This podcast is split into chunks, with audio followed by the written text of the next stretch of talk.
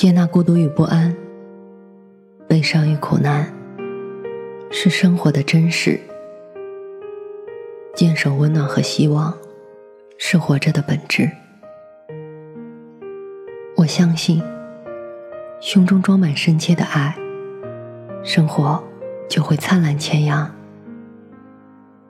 内心保有沸腾，世界会为你绽放。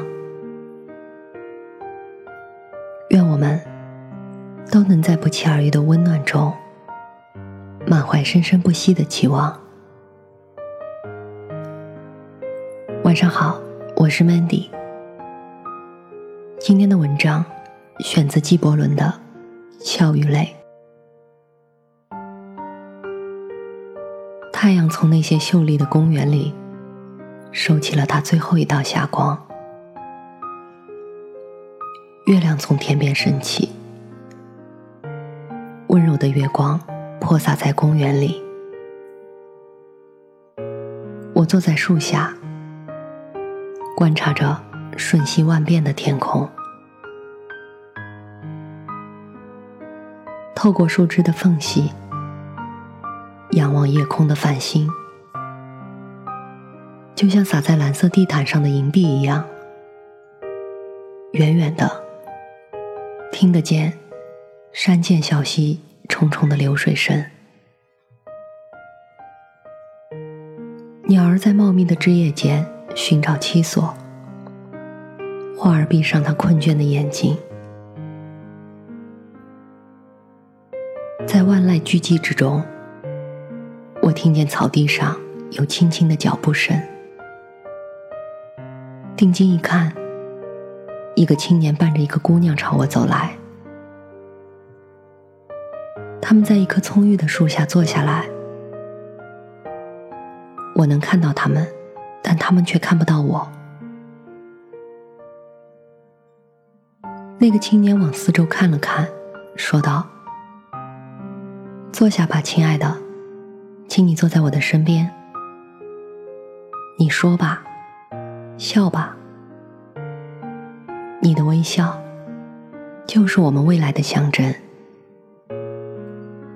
你高兴吧？整个时代都为我们欢呼。我的心对我说：“对你那颗心的怀疑，对爱情的怀疑，是一种罪过。”亲爱的，不久。你将成为这银色月光照耀下的广阔世界中的一切财产的主人，成为一座可以和王宫媲美的宫殿的主人。我将驾驭我的骏马，带你周游天下名胜。我将驾驶我的汽车，陪你出入跳舞厅、娱乐场。微笑吧，亲爱的，就像我宝库中的黄金那样微笑吧。你看着我，要像我父亲的珠宝那样的看着我。你听着，亲爱的，我要是不向你倾诉衷情，我的心就不会安宁。我们将欢度蜜年，我们要带上许多黄金，在瑞士的湖畔，在意大利游览胜地，在尼罗河宫旁，在黎巴嫩翠绿的杉树下，度过我们的蜜年。你将与那些贵公主、阔夫人相会。你的穿戴一定会引起他们的嫉妒。我要给你所有这一切，难道你还不满意吗？你笑得多么甜蜜啊！你微笑，就仿佛是我的命运在微笑。过了一会儿，我看到他俩悠然自得的走着。就像富人的脚践踏穷人的心那样，踩着地上的鲜花，他们从我的视野中消失了，而我却在思考着金钱在爱情中的地位。我想，金钱，人类邪恶的根源；爱情，幸福和光明的源泉。我一直在这些思想的舞台上徘徊。突然，我发现两个身影从我面前经过，坐在不远的草地上。这是一对从农田那边走过来的青年男女。农田那边有农民的茅舍，在一阵令人伤心的沉默之后。随着一声长叹，我听见从一个肺痨病人的嘴里说出了这样的话：“亲爱的，擦干你的眼泪。至高无上的爱情已经打开了我们的眼界，使我们成了他的崇拜者。是他给了我们忍耐和刚强。”擦干你的眼泪，你要忍耐。既然我们已经结成亲爱的伴侣，为了美好的爱情，我们得忍受贫穷的折磨、不幸的痛苦、离别的心酸。为了获得一笔在你面前拿得出手的钱财。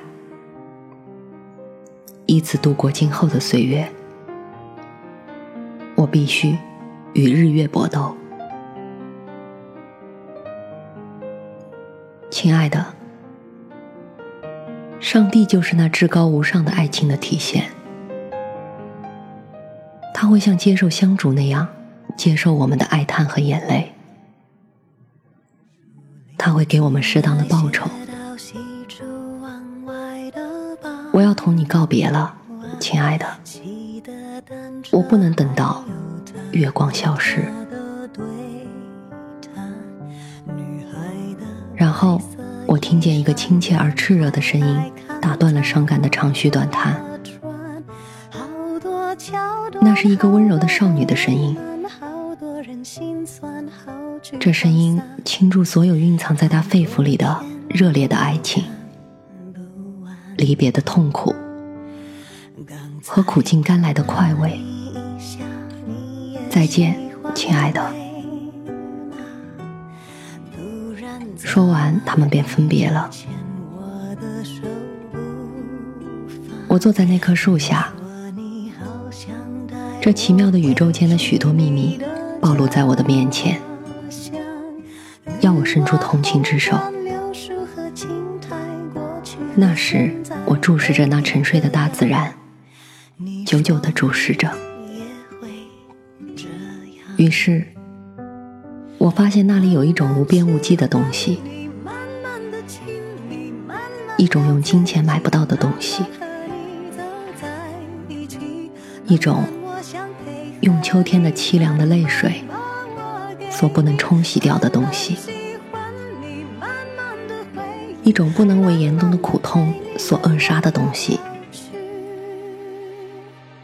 一种在日内瓦湖畔、意大利游览胜地所找不到的东西。它是那样坚强不屈，春来生机勃勃，夏到硕果累累。我在那里看到了爱情。